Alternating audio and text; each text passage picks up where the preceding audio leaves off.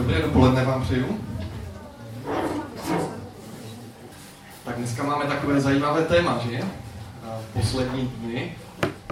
Jsme teď ještě, když jsem tady přišel a ještě před začátkem té naší bohoslužby, tak jsem s pár lidmi mluvil o tom tématu a jeden, jeden tady bratr se mě ptal, tak kdy přijde ten konec světa?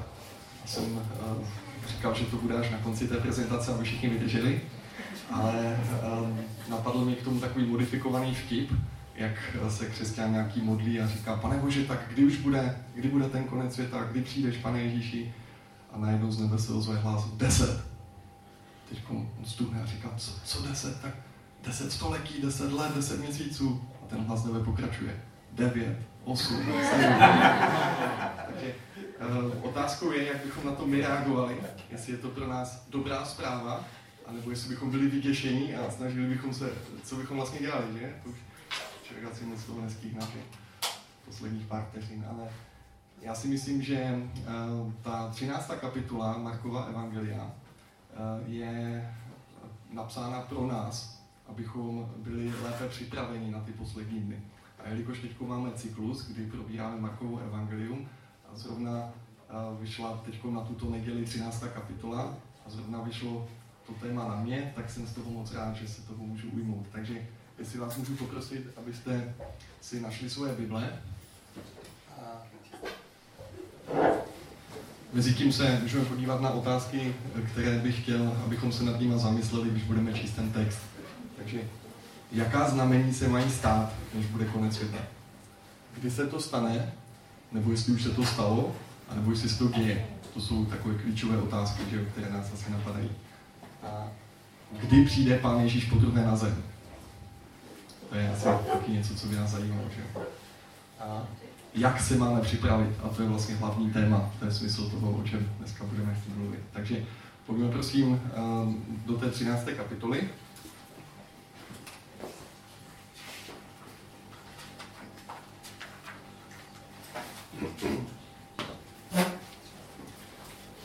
Když vycházel z chrámu, řekl mu jeden z jeho učedníků, pohleď, mistře, jaké to kameny a jaké stavby.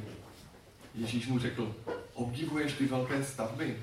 Nezůstane z nich kámen na kameni, všechno bude rozmetáno. Když seděl na Olivové hoře naproti chrámu a byli sami, zeptali se ho Petr, Jakub, Jan a Ondřej. Pověz nám, kdy se to stane, jaké bude znamení, až se všechno začne schylovat ke konci. Ježíš jim odpověděl, Mějte se na pozoru, aby vás někdo nesvedl. Mnozí přijdou v mé jménu a budou říkat, já jsem to. A svedou mnohé. Až uslyšíte válečný rik a zvěstí o válkách, nalekejte se. Musí to být, ale ještě nebude konec. Povstane národ proti národu, království proti království, v mnohých krajinách budou zemětřesení, bude hlad. To bude teprve začátek bolestí. Vy sami se mějte na pozoru. Budou vás vydávat soudům, budete byti v synagogách, budete stát před vládci i králi kvůli mě, abyste před nimi vydali svědectví. Ale dříve musí být evangelium kázáno všem národům. Až vás povedou před soud, nemějte před ním starost, co budete mluvit. Ale co vám bude v té hodně dáno, to mluvte. Nejste to vy, kdo mluví, ale Duch Svatý. Vydá na smrt bratr bratra a otec dítě. Postanou děti proti rodičům a připraví je o život. Budou vás všichni nenávidět pro mé jméno, ale kdo vytrvá až do konce, bude spasen. Když pak uvidíte znesvěcující ohavnost stát tam, kde být nemá, kdo čte, rozuměj, tehdy ti, kdo jsou v Judsku, ať uprchnou do hor. Kdo je na střeše, ať nesestupuje a nevchází do domu, aby si odtud něco vzal. A kdo je na poli, tak se nevrací domů, aby si vzal plášť. Běda těhotným a kojícím dnech. Modlete se, aby to nebylo v zimě. S těmi dny přijde takové soužení, jaké nebylo od počátku světa, který stvořil Bůh. Až do dneška nikdy nebude. A kdyby pán neskrátil ty dny, nebyl by spasen žádný člověk. Ale kvůli svým vyvoleným zkrátí ty dny. A tehdy řekne vám někdo, hle, tu je Mesiáš, hle tam, nevěřte. Vyvstanou lži mesiášové, lži proroci a a budou předvádět znamení a zázraky, aby svedli vyvolené, kdyby to bylo možné. Vy však se mějte na pozoru. Všechno jsem vám řekl předem. Ale v těch dnech po onom soužení zatmí se slunce a měsíc ztratí svou záři. Hvězdy budou padat z nebe a mocnosti, které jsou v nebesích, se zachvějí.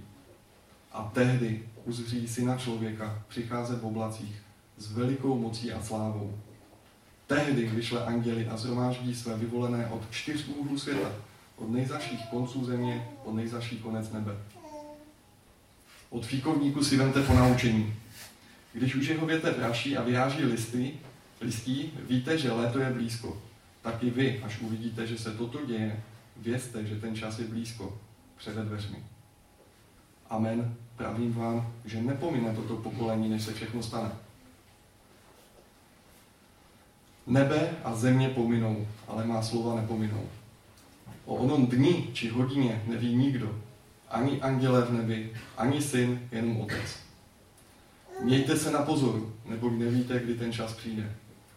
Jako člověk, který je na cestách, než opustil svůj dům, dal každému služebníku odpovědnost za jeho práci a vrátnému nařídil, aby bděl. Bděte tedy, neboť nevíte, kdy pán domů přijde, zda večer, či o půlnoci, nebo za kuropění, nebo ráno, aby vás nenalezl spící, až z nenadání přijde. Co vám říkám, říkám všem, bděte. Takže tohle je text eh, z eh, Markova Evangelia a my se teď můžeme podívat na to, jaká ta znamení tam jsou popsána. Takže eh, první, co je, je napsáno, že v mé jménu přijdou mnozí a budou říkat, já to jsem. Tak je to něco, co vidíme v dnešní době, nebo jsme viděli v minulosti? Já si myslím, že ano. Já si myslím, že pokud někdo z vás čtete takový seriál na i dnes, tam jsou ty, různý, ty různé sekty popsány a většina z nich je, že ti vůdci se prohlašovali za mesiáše, že říkali, já to jsem, já jsem ten Ježíš, který má po druhé přijít.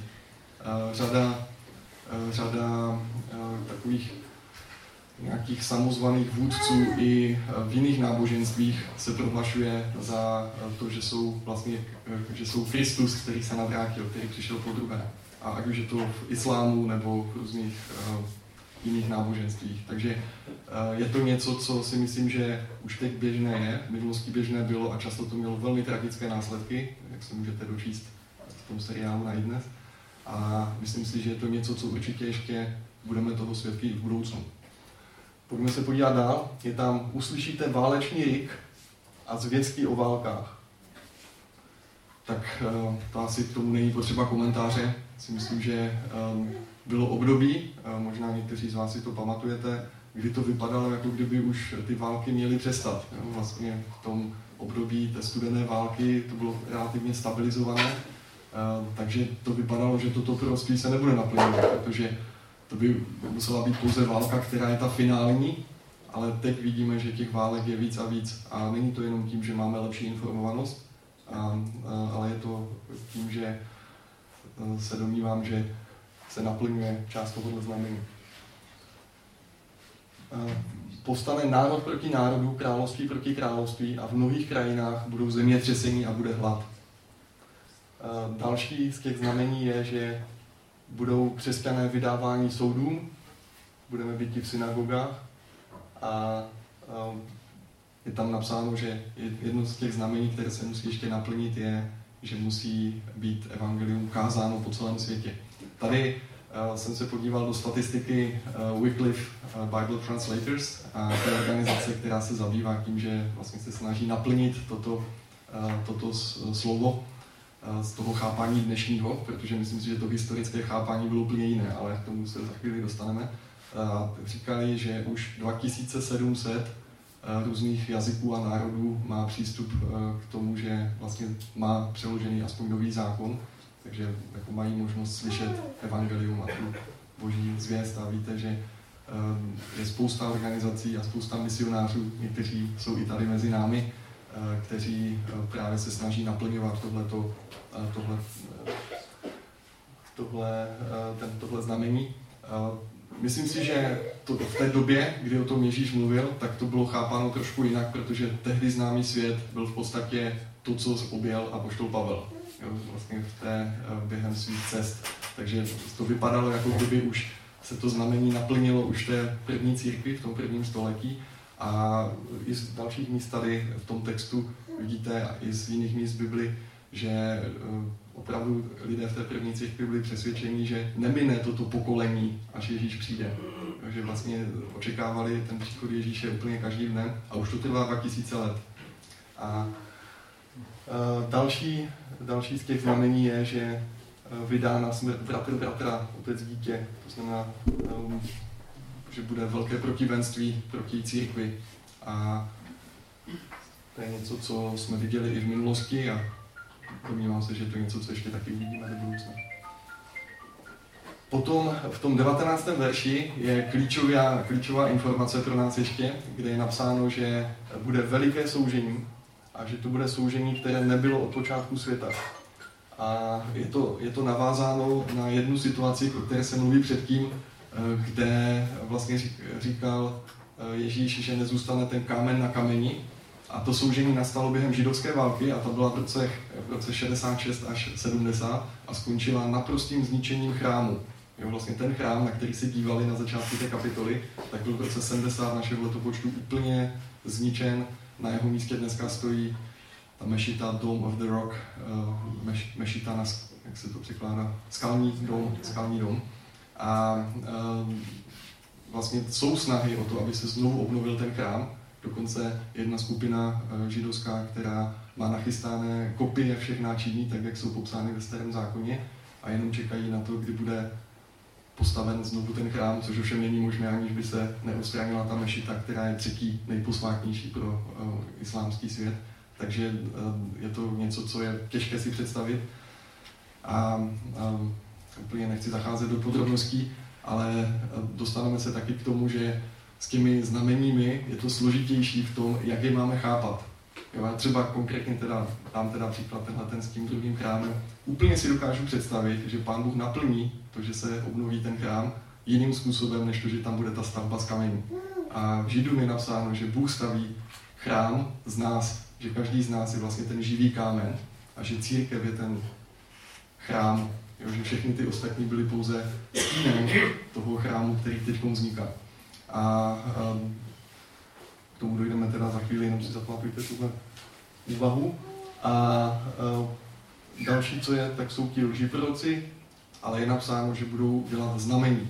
Že to nebudou jenom, um, že to nebudou, myslím si, v budoucnu je dost možné, že ďábel, který ví, že jeho, uh, jeho čas se nachyluje každým dnem, tak uh, už nebude se skrývat, jako se skrýval v minulosti, ale myslím si, že je možné, že bude dělat úplně takové zázraky, které budou jeho oslavovat, které budou brát, které budou brát uh, slávu od Boha a budou ukazovat slávu na něj, ale budou to zázraky, budou to věci, které budou těžko vysvětlitelné uh, naší newtonovskou fyzikou. Takže to, o tom, to, to se domnívám, že bude další z takových znamení. A potom budou znamení na nebi, o těch je více popsáno i ve zjevení a je tam, že se zatmí slunce, že hvězdy budou padat a také mocnosti, které jsou v nebesích, to znamená nějaké duchovní bytosti, tak se zachvíjí. Takže budeme svědky nějakých, nějakých velkých věcí. A je možné, že některé z těchto těch věcí už se staly, je možné, že některé se dějou právě teď, akorát je nerozpoznáváme, protože si děláme nějaké konkrétní představy, jak by to mělo vypadat. A v tomhle to vidím jedno z nebezpečí.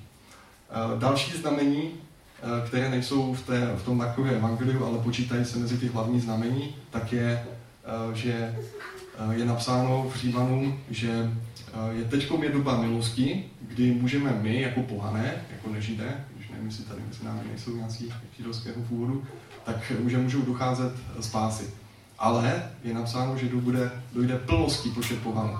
A pak už pak bude spasen celý Izrael. To znamená, Pán Bůh má plán s Izraelem, jako s Židy, kteří, eh, kteří jsou potomci Judy, potomci um, Abrahama a potomci Jakuba, takže má s nimi nějaký plán. Nevíme přesně, jak to bude vypadat, ale víme, že tohle je něco, co je v 11. kapitole eh, v, ve 12. a pak ve 20. verši. Příchod Antikrista je další znamení A to je asi něco, co je velmi takové populární a určitě jste na to viděli nějaké filmy nebo slyšeli nějaké příběhy, že to bude někdo, kdo bude mít to znamení 666, že, že jako jméno bude 666. A řada lidí se snažila v minulosti poukazovat na to, že třeba Adolf Hitler mohl být jedním z těch antikristů, že potom třeba Stalin, nebo někteří papežové, kteří uh, jejich jméno, když se sečetlo, tak taky dávalo 666. Takže takových eh, možná těch antikristů s malým A bylo třeba už více v minulosti, ale je možné, že ten antikrist s velkým A eh, se třeba ještě ani nenarodil, anebo nepřekoná, že byl mezi námi. Ale je to něco, o čem je napsáno, že to bude syn zatracení a že usedne na to místo, kterému nepřísluší, že bude sebe prohlašovat za Boha, ale nebude vzdávat chválu Bohu, ale bude vzdávat chválu ďáblu. A um, potom ve zjevení ve 13. kapitole uh, jsou popsány to, že vlastně, jak je to, že někdo na pravou ruku nebo na čelo, kdo nebude mít to znamení té šelmy, takže nebude moc prodávat ani kupovat, a že bude světovláda. Jo, to jsou všechno takové nějaké uh, znamení ještě další, které nejsou uvedeny explicitně přímo v té 13. kapitole. Ale já se nechci úplně do tohohle uh, uh, my jsme na staršovstvu dokonce padli návrhy, že bychom na ta znamení udělali celou sérii, jo, protože opravdu o těch znameních se dá mluvit do detailu a jsou různé pohledy, ale já jsem chtěl ještě uh, ukázat tu složitost toho tématu, které se nazývá eschatologie, nauka o posledních eh, věcech, tak um, na tom, že jsou různé přístupy a různé postoje, jak by to mělo časově nějak na sebe navazovat. Takže tohleto a nemusíte si vůbec pamatovat nějaké tyhle ty názvy typu postmilenialismus, ale um, představa je taková, že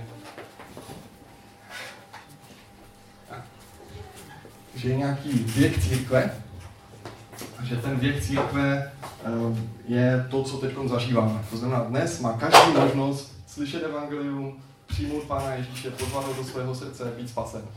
Jo, ale přijde čas, kdy podle zjevení 20. kapitoly má nastat takový jako malý ráj na zemi, kdy bude ďábel spoután a kdy bude, eh, kdy bude tisícileté království. To jste možná slyšeli.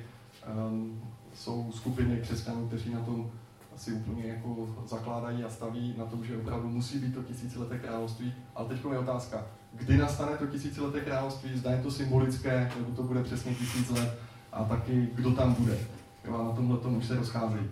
Takže tenhle ten postmilenialismus se nazývá, tak tvrdí, že po těch tisíci letech, které uplynou, že to bude něco takového jako že teď křesťané budou získávat vlivné posty ve vládě, že, bude, že budou uh, prostě uh, zavádět zákony, které budou stát na spravedlnosti, na biblické etice, na principech křesťanských a tak dále a že v podstatě všechny křesťanské strany zvítězí na celém světě a, a sjednotí uh, všechno a že vlastně nastane, ten, nastane ta doba tisíci let, kdy bude všechno úplně růžové. Tady. A po těch tisíci letech přijde Pán Ježíš, to je ten kříž nahoře, bude zkříšení všech. Současně jak těch věřících, tak nevěřících a nastane soud a potom už bude věčnost. Jo? Takže tohle je takový model, který je trošku, eh, řekl bych, něco, co vypadalo tak možná někdy třeba v 50. letech, jo, nebo ještě eh, třeba v Texasu bylo, bylo období eh, ještě před 30 lety, kdy více než 60% obyvatel byli evangelikální křesťané. 50% bylo Southern Baptist a ostatní byli, ostatní byli, eh, kteří se hlásili ke Kristu. Nevím, jestli úplně se dá říct, že byl v Texasu tisícileté království, tak jak je popsáno. Takže myslím si, že to je jedna z těch věcí, které nejsme si úplně jistí, jestli můžeme takhle chápat, ale svého času to byl uh, populární směr, dneska už je trošku upozaděný, ale já nechci nikoho uh, ovlivňovat, pokud někomu z vás je blízký tenhle ten postoj, tak samozřejmě myslím si, že jsou proto velmi vážná opodstatnění v Bibli a jsou pak i nějaké verše, které třeba tomu úplně nenapovídají. Ale pojďme dál. Um, asi takový nejrozšířenější Eh, názor je, který říká, že bude církevní věk, pak nastane to veliké soužení, jak jsme četli v tom Markovi 13. kapitole 19. verši, a před kterým varuje Pán Ježíš. A potom že bude takzvané vytržení věřících, anglicky rapture, a že vlastně ti věřící budou potom, tam chybí vlastně nějaký, jak dlouho to bude trvat, ale oni říkali, že vlastně to bude, nebo ten, ten, ten klasický premilianismus říká, že to bude v jednom okamžiku. Přijde Ježíš, bude skříšení věřících, ti přijdou zpátky a budou vládnout tisíc let a potom po tisících letech, kdy tady budou pouze křesťané na zemi, všichni, kteří žili v minulosti, to znamená třeba Komenský vůz, jo, všichni tady prostě budou, budou na zemi těch tisíc let, spolu s těma, kteří se dočkají toho příchodu pána po tom velkém soužení a potom budou zkříšení nevěřící a nastane věčnost. Je tam jeden problém, že podle zjevení na konci tisíci let bude znovu uh, vlastně Satan, který po celou tu dobu těch tisíci let podle zjevení má být spoután, tak bude uvolněn, aby sváděl mnohé. Takže představte si, že chudák Jan Hus, který přežil prostě uh, uh, na hranici, tak vlastně bude znova pokoušen a třeba padne. Jo? Tak to mi přijde úplně taková jako představa, která mi osobně není blízká, ale zase nechci vás nikoho ovlivnit, připadá mi, že eh, je to jakoby jeden z, eh, jeden jako z, jedna z možností úplně rovnocená se všema těma ostatníma, jako v tom pohledu, jak se na to dívat. Um, před sto lety z Anglie vznikl názor, který je velmi sympatický v jedné věci. Jestli jste si všimli, on posunul to soužení až po tom vytěžení. Takže eh, to je něco, co si získal obrovskou popularitu, hlavně v Americe v 60. letech. A musím říct, že je to něco, co mě by se to hrozně líbilo, jo, protože to by znamenalo, že nás se soužení netýká, jo, protože vlastně my budeme vytěžení ještě před tím soužením. Ta doba mezi tím vytěžením věřících a zkříšením věřících má být podle tohohle názoru 7 let a přesně vlastně v polovině, jak je těch 3,5, tak vlastně to je to, co je popsáno ve zjevení jako ty časy toho soužení. Uh, takže uh, tenhle ten názor říká, že uh, po, tom, po tom, co bude to uh, soužení, tak budou zkříšení pouze věřící a že bude, uh, že bude tisícileté království a pak vlastně to pokračuje tak, jako byl ten původní názor. Uh, možná jste viděli nebo četli knížku Left Behind, uh, Nechám na pospas, nebo viděli teď to, teď nedávno to vyšlo v češtině, eh, on za telefon to vydal z Quartus Media. A je, je, to, je tam popsáno, je to takové sci-fi, jo, že si vlastně, když si představíte, letí letadlo a teď mu řídí nějaký evangelikální, věřící, Kristu vydaný eh, pilot, tak najednou v době toho vytržení on zmizí, takže to letadlo spadne prostě. Jo. A, a eh, vlastně, když si představíte, že teď jako tady kážeme, najednou by bylo to vytržení, tak třeba dvě třetiny lidí tady nebudou a třetina to zůstane. A co si mají chudáci myslet, že? Protože oni jako nebyli uznáni za hodné toho, aby, aby jako byli vytrženi před tím soužením.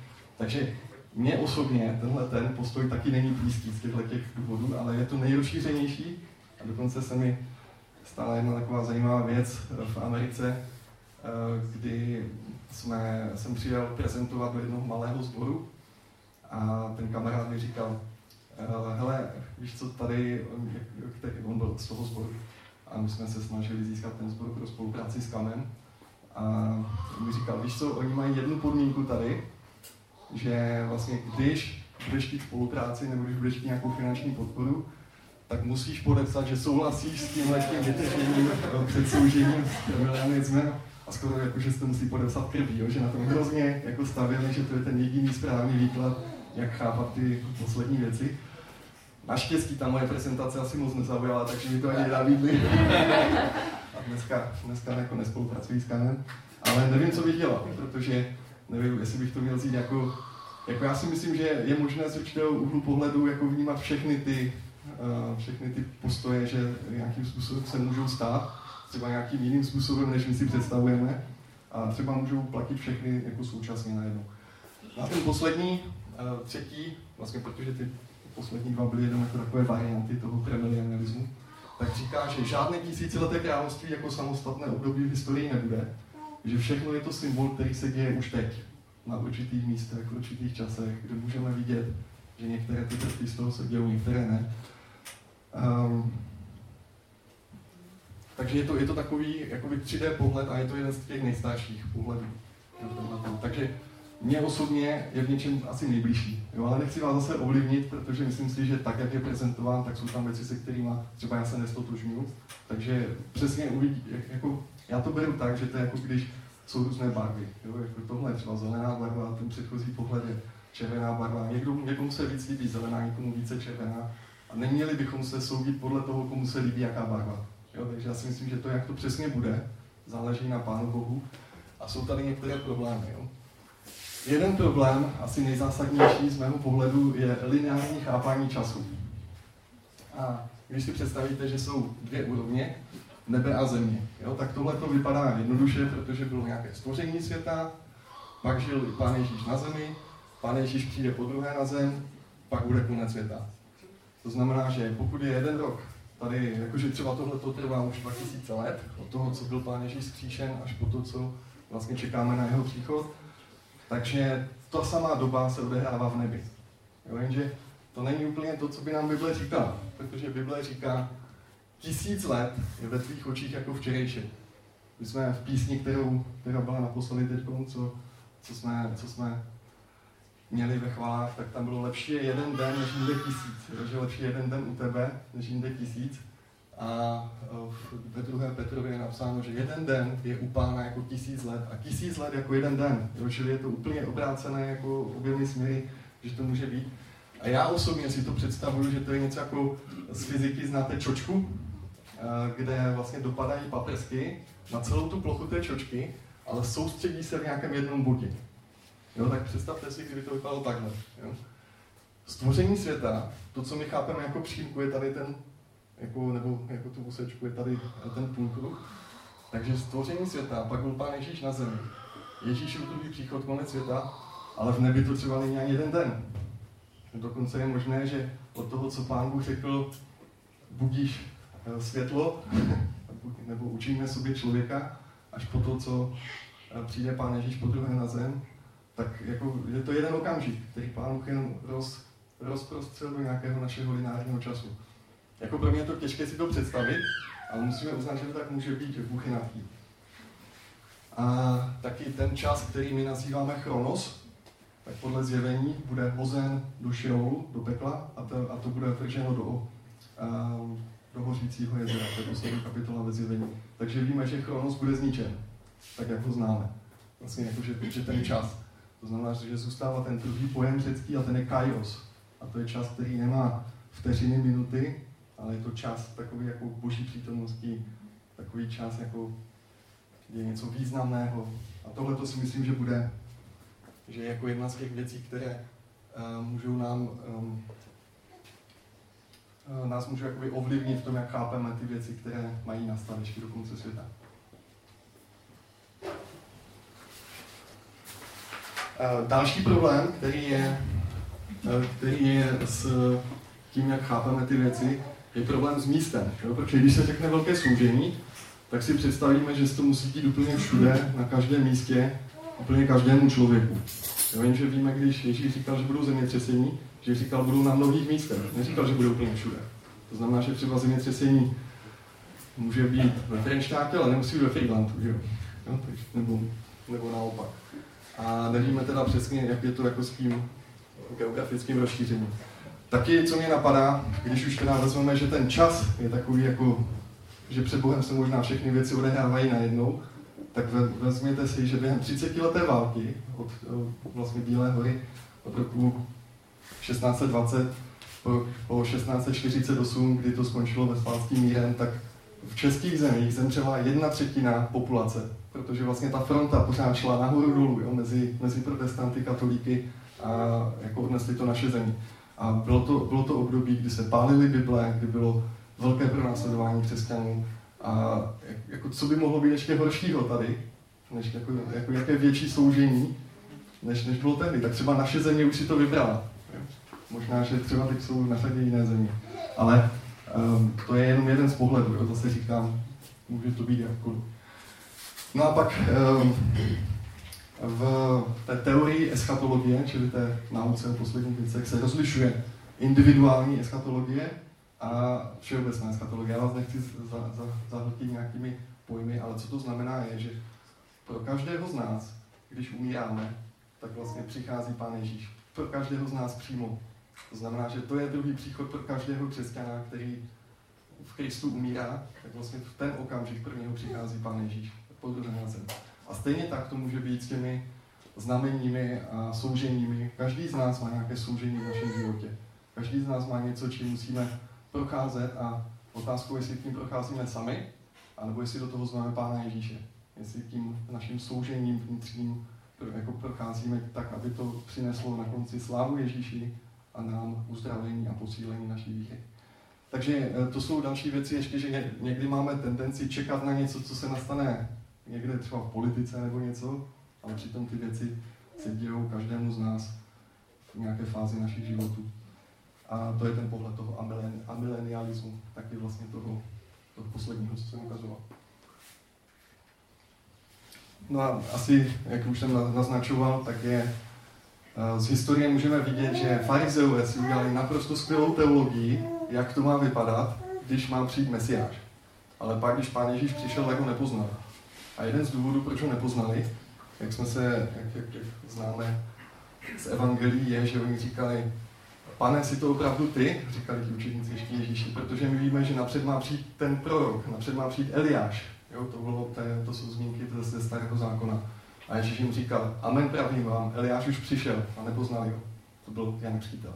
To znamená, že oni si udělali jasnou představu, že Eliáš musí být ten Eliáš, co byl jako prorok, že musí být zkříšen, že znovu přijde na zem a že to bude znamení předtím, než přijde, pán, než přijde Mesiáš.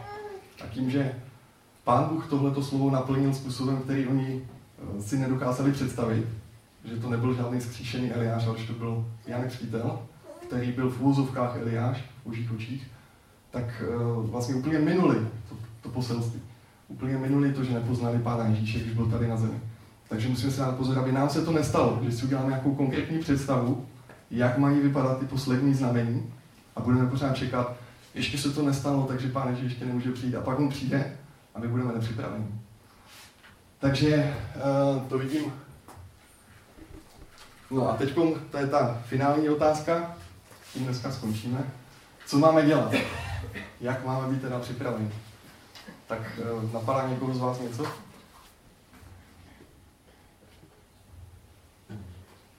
Určitě jste viděli takové ty filmy někde na, nevím, co to je, Discovery Channel nebo něco, jak staví lidi bunkry, jak se připravují eh, na to, že bude konec světa, že, že tam mají zásoby na rok. Prakticky žít každý den, jako by byl poslední a to je tak všechno, co můžeme dělat. Jo, Nevíme, co bude zítra, že? Přesně jak říká Marek, že vlastně máme každý den žít, jako kdyby měl být zítra ten poslední. Protože pokud nebude ta všeobecná eschatologie, tak může být to, že nás přejde zítra auto. Může to být naše osobní eschatologie. Takže každý den máme žít tak, abychom měli vyčištěné naše srdce, odpuštěné, od, abychom odpuštěli lidem kolem nás, aby jsme byli připraveni, jako kdyby ten den měl být zítra. Ještě něco vás napadá?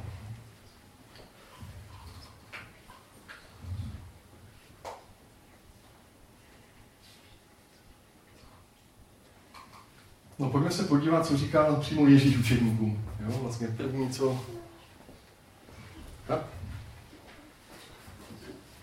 První, co jim odpověděl, je, že člověk by řekl, že jim řekne tak jako něco udělejte, nějakou akci, ale on jim řekl, mějte se na pozor.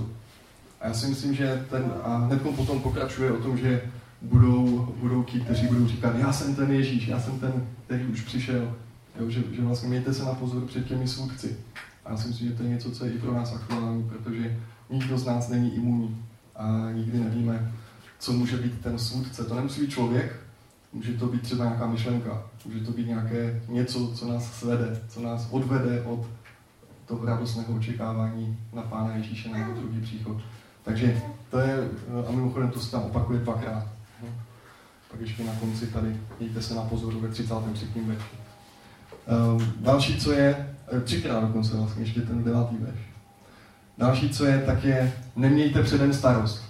Já si myslím, že kdybychom teď celou naši energii eh, na, na, namířili na to, že se chceme připravit na to, abychom měli nějaký podzemní bunkr atomový kryt nebo něco, tak neříkám, že pokud to někomu Duch Svatý řekne, tak jako, že to jako nemůže být z ducha, ale myslím si, že tu energii, kterou bychom do toho vložili, kdybychom vložili do toho, že budeme um, zvát Ježíše do našich životů, aby nás proměňoval. Když budeme přinášet Ježíše do života lidí kolem nás, tak děláme lépe. Ale to je můj osobní postoj. Uh, takže nechci bránit nikomu, aby si stavil proti tomu výkryt, jenom mi to připadá, že, to, že uh, je to souvisí s tím mít tu starost. A že ta starost je právě něco, co nás může blokovat od toho radostného očekávání na Pána Ježíše.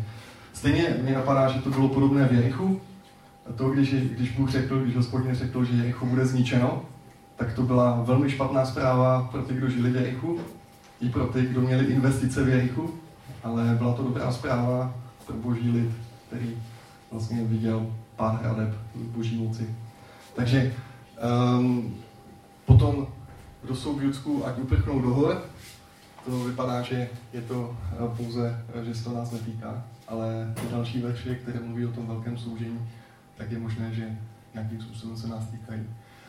A pak máme si vzít poučení od fikovníku, to chápu tak, že eh, vlastně máme velmi dobře nějak se snažit chápat znamení času. A ty znamení času nemusí být jenom ty zemětřesení a války, ale vnímat nějak ducha té, té doby a snažit se dívat na to, co ďábel, jaká je jeho strategie, co dělá skrze ducha doby, jak se snaží svádět, aby, se, aby my jsme nebyli svedeni.